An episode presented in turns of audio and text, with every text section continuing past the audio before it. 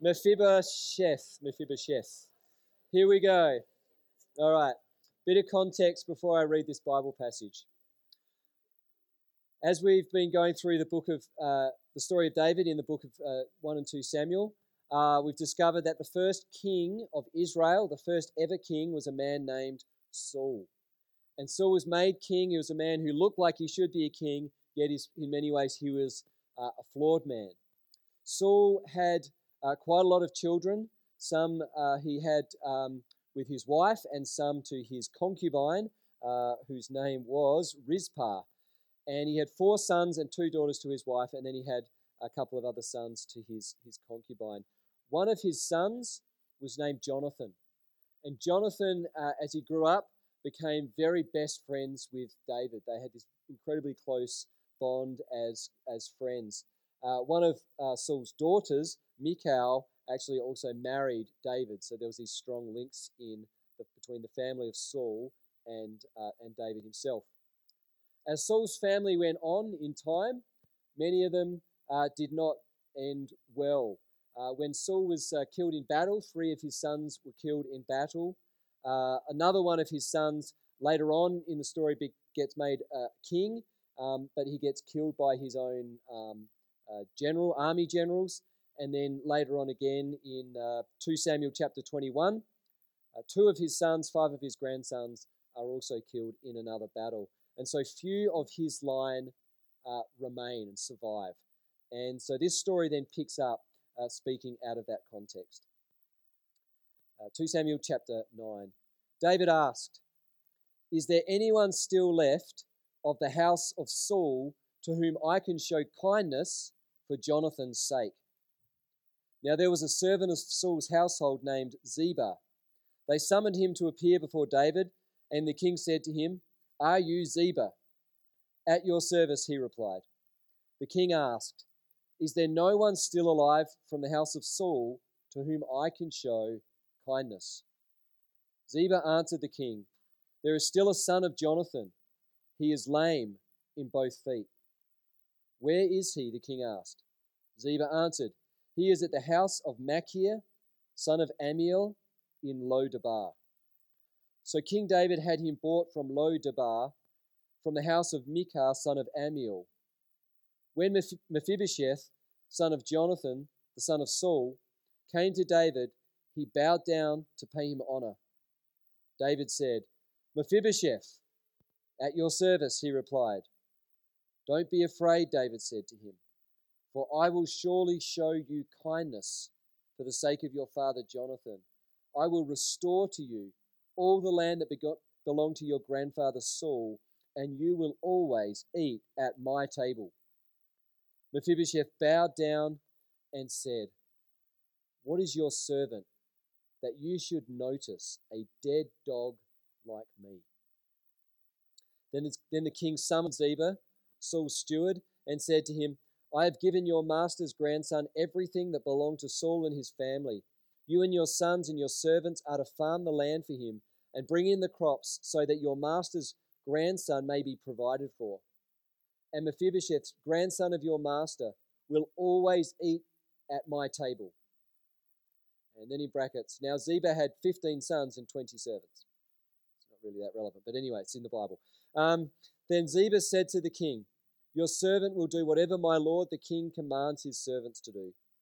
So Mephibosheth ate at David's table like one of the king's sons.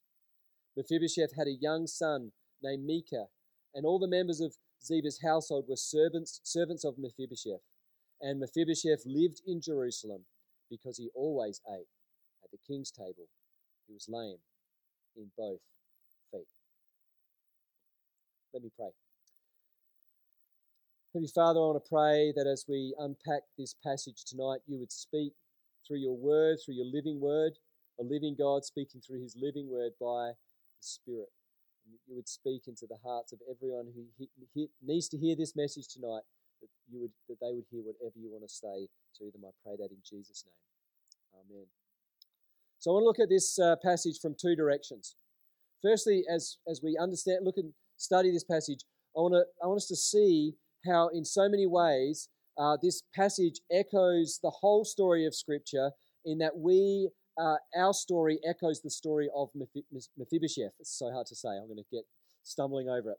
And uh, so I want to see what, how we see ourselves related to the story of Mephibosheth. But then the second angle that I want to look at is how uh, we actually need to stand in the place of David and actually be people who are showing compassion in our lives for the Mephibosheths of this world. There's two different ways I want to look at this. So let's get into this. I'm going to bring out uh, five little parts to this story. And but the first part I, I want to do before I get to those five is just to look at this, this desire of David to show kindness and to bless. He is looking out, saying, Is there anyone still left from the house of Saul whom I can show kindness for Jonathan's sake? It's interesting that if you actually study the history of kings, often when one king comes into power and displaces another king, then actually they want to find the family of the former king, but not to bless them, but actually just to take them out of the story, to wipe them out. That's a very typical thing. Yet David had this incredible loyalty to Saul and this great love for his friend Jonathan, and so he desires to show kindness and to bless. And it's an interesting thing, like as we've studied David's life, uh, every week I feel like we see a different facet of why God said uh, that David is a man after his own heart.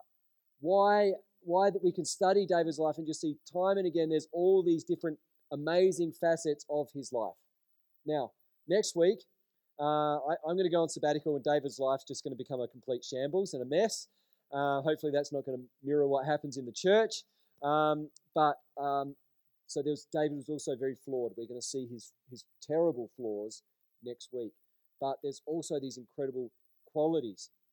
And just the base quality that we see in this story is the desire to show kindness and the desire to bless. And that's just something that reflects the heart of God. And I feel like like I could stop the message now and just say, hey, just go out to live out your Christian life with a desire to show kindness and a desire to bless. And I just go to the closing prayer right now, and that'd be it. Go, go out and in your daily life, in the settings that you find yourself, go out with a desire to show kindness and to bless because we have a world where so many people are not living that way.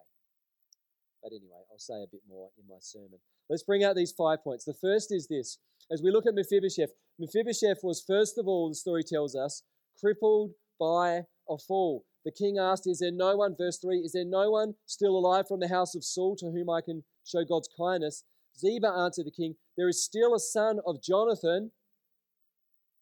He is lame or he is crippled in both feet.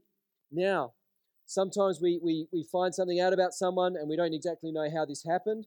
In, two, in the story of Samuel, um, we actually find out from 2 Samuel chapter 4 exactly why Mephibosheth ended up with a disability.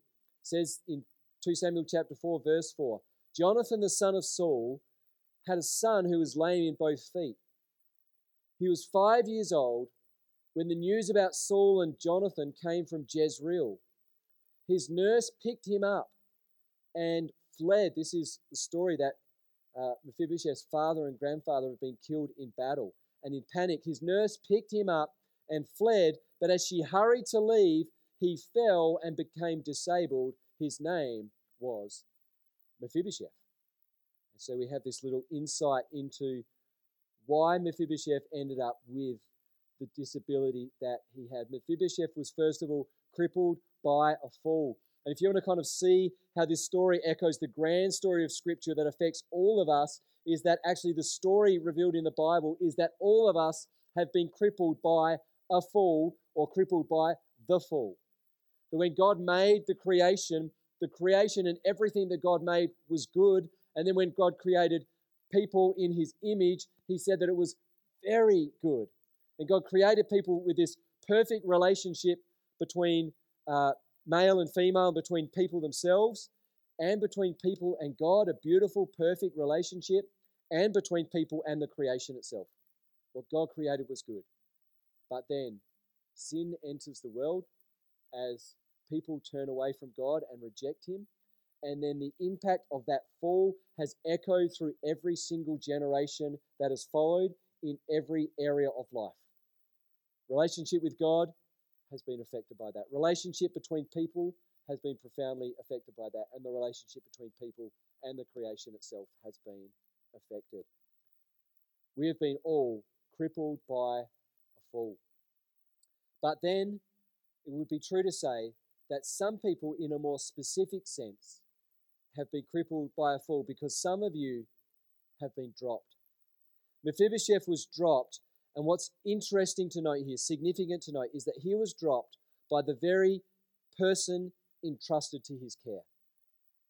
The very person entrusted to protect him was the person that dropped him.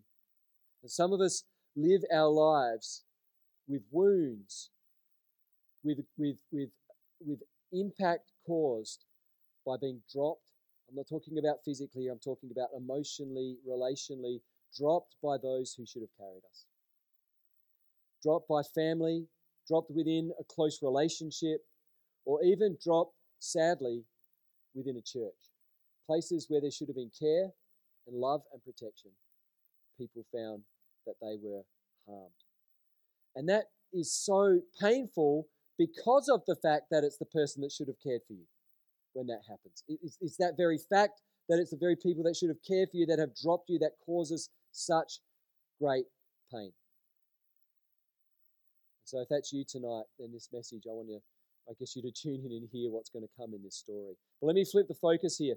We're kind of looking inward. There's also an outward look here. How many people in our community have been crippled because they've been dropped, crippled because they've been hurt, crippled because somehow life has damaged them? How many people in our community, even in this kind of nice, comfortable, beautiful hills area that we live in, are actually isolated now and lonely and hurting and have got unresolved pain in their life, just like Mephibosheth did. And it's interesting how Mephibosheth, uh, when he is described, what the way he's described is there is still a son of Jonathan. This, this person, Ziba, doesn't say, and his name is Mephibosheth. He just says, he is lame in both feet. It's almost as though that thing has become the defining, defining thing about his character. So let me go on with the story. The next thing to say is that Mephibosheth was found in a far country. Verse 4 Where is he? the king answered, asked. And Ziba answered, He is at the house of Machir, son of Ammiel, in Lo Debar. Now, Lo Debar is a cool na- sounding name for a place. To me, it sounds like some sort of funky new wine bar uh, where I just want to hang out. That joke worked in the morning. And, uh, you know, I just want to go to Lo Debar. It's just a really cool place. Anyway, don't worry. Um, I'll move on. But the name Lo Debar is actually really significant. Uh, as they seek to understand that this, they, they believe that the best way of understanding this name is it means place of no food, or place of no bread, or place of no pasture, which is all the same kind of thing. Place of no food. And the other way some people understand is place of no communication. The word is very similar communication and food. And, and so, how interesting that the place he ends up, uh, this, this child that would have grown up in Jerusalem, in the palace, ends up in this faraway place on the other side of the Jordan in a wilderness area, in a barren place, place of no bread, and the place of no uh, communication. Mephibosheth's story is so different than the prodigal story. The story of the prodigal son, many of us know, is about this son who, who sought to have his father's inheritance and then left and went to a faraway country and squandered his wealth. That was all his own choice. But Mephibosheth kind of ends there because of the things that have happened in his life that were out of his control. And he ends up far from God, far from his love, isolated from people, and separated from God. You see, Jerusalem is not just where the palace is, it's where it's where the tabernacle is, it's where the presence of God is. It's the center of the Jewish faith and their religious life at this time. So he ends up separated from that and away. And as he's in that place, and as I'm reading this story, I'm just reminded of Jesus' words, which says, I am the bread of life, and says, I am the living water. It says, Come to me, all you who are weary and heavy burdened, and I'll give you rest. And what's interesting here in this story as we, as we read the next part is that it's not that um, it's not that Mephibosheth comes to David and says, Hey, can I hang out in the palace? It's that David sends someone out to meet Mephibosheth right where he is. You see, sometimes in church we pray and, and we pray this prayer very sincerely, and I think it's a good prayer, but we'll be gathering just before the service and we'll pray something like, God, would you draw people in? Would you bring people into our service tonight? There might be people at home deciding whether to come or not. May you draw them in. And God, by His grace, sometimes draws in people just very randomly. But I actually feel that if we want to reach those who are isolated and hurting and broken, we cannot just expect that they're going to just come into our building. We need to actually go out and meet people where they're at. And we need to show compassion for those who are the most separated and the most apart and the most broken. Because the third thing we, that we see about Mephibosheth is that he considers himself worthless. Verse 8 What is your servant that you should notice a dead dog like me? What a thing for someone to say about themselves. What a thing to say. David sends out his messenger saying, Come on, come back to the, to the, to the palace, and he brings him in, and his words are, Why, why would you even notice me? I am worthless. I am useless. I have no value. I am, I see myself as being like a dead dog. I think that's very, very sad. It, it drills down to this question of identity. And it drills down to what I said earlier about the wounds in life that are powerful and deep, because I don't think any baby is born and is raised to think I'm completely worthless. It only happens because of the wounds that come in life that lead someone to feel that way about themselves. And if that's you this morning, uh, this evening even, if that is you, then this is where the story just gets amazing. And this is where the Bible, uh, this story share, reminds us of the wider story that is revealed in Scripture, the good news that, that's in the Old Testament, but the good news that's perfectly revealed in Jesus and is the whole story. And the good news is this that just as Mephibosheth is sought by a king, you are sought by a king. Mephibosheth is sought by a king. Don't be afraid, David said to him, for I will surely show kindness for the sake of your father Jonathan, and I will restore to you all the lands that belong to your grandfather Saul, and you will always eat at my table. There's like a twin promise here. And the twin promise is firstly about restoration. I'm going to restore what is yours that has been taken away. I'm going to restore to you things that you should have had that somehow life and the circumstances of life have led to be taken away from you. You're in a place of barrenness, but I'm actually going to restore you to you the lands that were originally yours. Now, God is in the business of restoration. He is in the business of restoration. His greatest desire is to restore to us the things that are taken away. I'm not talking about land. I mean, Scripture says, Restore to me, or David later cries out, it's very interesting, Psalm 51, Restore to me the joy of your salvation. And our God is the God, the God who restores joy. But secondly, it's about another kind of restoration, which is a restoration of relationship. This is the game changer. Come and eat at my table, David says. And it says that Mephibosheth ate at David's table, not like just one special ceremonial meal, but he kept eating there. It was like your place. You have a place now at my table, and you're going to have a place at my table for the rest of your life. And my sons are there, and you're going to eat together with my sons because I'm making you like family now. I think it's is that awesome? That he would reach out and do that for this for this broken, lost, and lonely man. And I got to tell you, that is exactly what God's desire is to do for you. And that is what's revealed in the ministry of Jesus, who spent so much time going out to the people who society said were, were, were the wrong kind of crowd and the wrong people to hang out with, that they said Jesus, Jesus must be a, a drunkard and a glutton. And he was none of those things.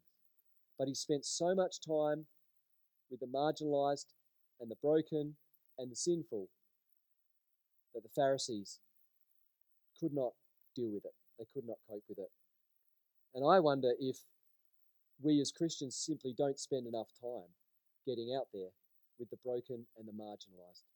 and those who society, says are worthless. But here's the thing we have a God of mercy and grace, and He is seeking us out. You are sought by a king. You are sought by a king. If you've never received Jesus as your Lord and Savior, then David, let me tell you, David was a king who reigned for uh, several decades and he sought out this guy Mephibosheth. But the Bible reveals that there is a king, the King of Kings, Jesus Christ, who reigns eternally, and he has been he is seeking you out because he wants to restore you into relationship and a relationship that will last forever. And in Revelation, we see a glimpse of the beauty of that relationship eternal life forever with God through Jesus. You're sought by a king. And so, coming out of all of that, uh, David brings Mephibosheth to the king's table. He is brought to the table. Verse 11 Then Ziba said to the king, Your servant will do whatever my lord the king commands his servant to do. So Mephibosheth ate at David's table like one of the king's sons. Verse 13 And Mephibosheth lived in Jerusalem because he always ate at the king's table. I want to share this that if you do know Jesus, then the call is on our lives to extend the compassion that he has shown us to others who have not experienced his great love. Mother Teresa said this the least, the least of my brethren are the hungry and the lonely, but not only for food, but for the word of God. The thirsty and the ignorant, but not only for water, but also for knowledge, peace, truth, justice, and love. The naked and the unloved, but not only for clothes, but also for human dignity. The unwanted, the unborn child, the racially discriminated against, the homeless and the abandoned, but not only for a shelter made of bricks, but for a heart that understands, that covers, that loves the sick, the dying, the destitute, and the captives, not only in body, but also in mind and in spirit. You see, the compassion that we are called to show is all encompassing. It's not just like we're trying to save people, though the spiritual compassion for people that we would share the gospel of Jesus is absolutely at the core of our call. But it's also not just about meeting people's practical needs, but it is about that. It's also not just about emotional needs, but it is about it's the whole thing. It's to show compassion wherever there is brokenness, that people might experience the fullness of healing that comes from knowing Jesus. So, the question I want to finish with for most of us is do we have eyes to see the needs that are around us? And do we have time to give them? There's a wonderful story Jesus tells about where um, someone comes to him who, who's blind, and um, uh, Jesus uh, kind of spits into the ground and, and wipes his fingers in the dirt, and then he takes it and he places it on the guy's eyes, and he opens his eyes and he can see. And I just wonder whether, in some way, we need to have our eyes open to see the need for compassion that's all around us. Because I know how easy it is to have the blinkers on. You're going from one thing to the next, you've got a busy life, you've got to be here, you've got to be there, you've got stuff to do, people to see, things to do. You put on the blinkers and you don't see the need. But how powerful would it be if a church discovered this call that we should stand in the place of David and, in fact, of Jesus and be a people who show compassion to the broken, to the marginalized, and those in need. I want to finish this message by praying. I want to pray for anyone here who's never received Jesus' compassion. It doesn't take much to receive Jesus' compassion. Just saying, Jesus, please restore me. Please reconcile me in relationship with you. And I want to know you more. And if that's you, then all that takes is a prayer tonight. But I also want to pray for those of us who know Jesus that we would have eyes to see and hearts that are open and courage to extend the compassion of Jesus to others. Let me pray. Heavenly Father, I want to thank you for this amazing story about a young man called Mephibosheth who was crippled, who was found in a far off place, who was brought back into the presence of the King, who, was called and given this incredible blessing to eat at the King's table. Lord, I want to pray for anyone who is far off from you, that they would know that you're not that far from them, that you reach out in your love and compassion and desire to be in relationship, and that through Jesus you have made a way for that to be possible. And so I pray for anyone here that you would simply just pray a prayer that says, Jesus, I pray that you would show me compassion and that you would bring reconciliation between myself and you, God. And that simple prayer is very powerful, and God will hear that prayer and answer it. And I pray for those of us who know Jesus and are following him, that we would be so convicted of this incredible compassion that David showed to Mephibosheth and that Jesus showed to so many, and that same compassion he calls us to extend to others, that we would have our eyes open and that we would have courage to stake, take steps of action to extend the love of Jesus way beyond these walls, way beyond this community, and to, that we would see and respond to the needs that are in our world from so, among so many people. Pray that in Jesus' name.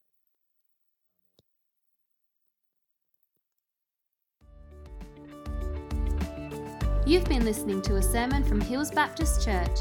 To find out more or to hear other great content, find us at hillsbaptist.com or on your podcast app.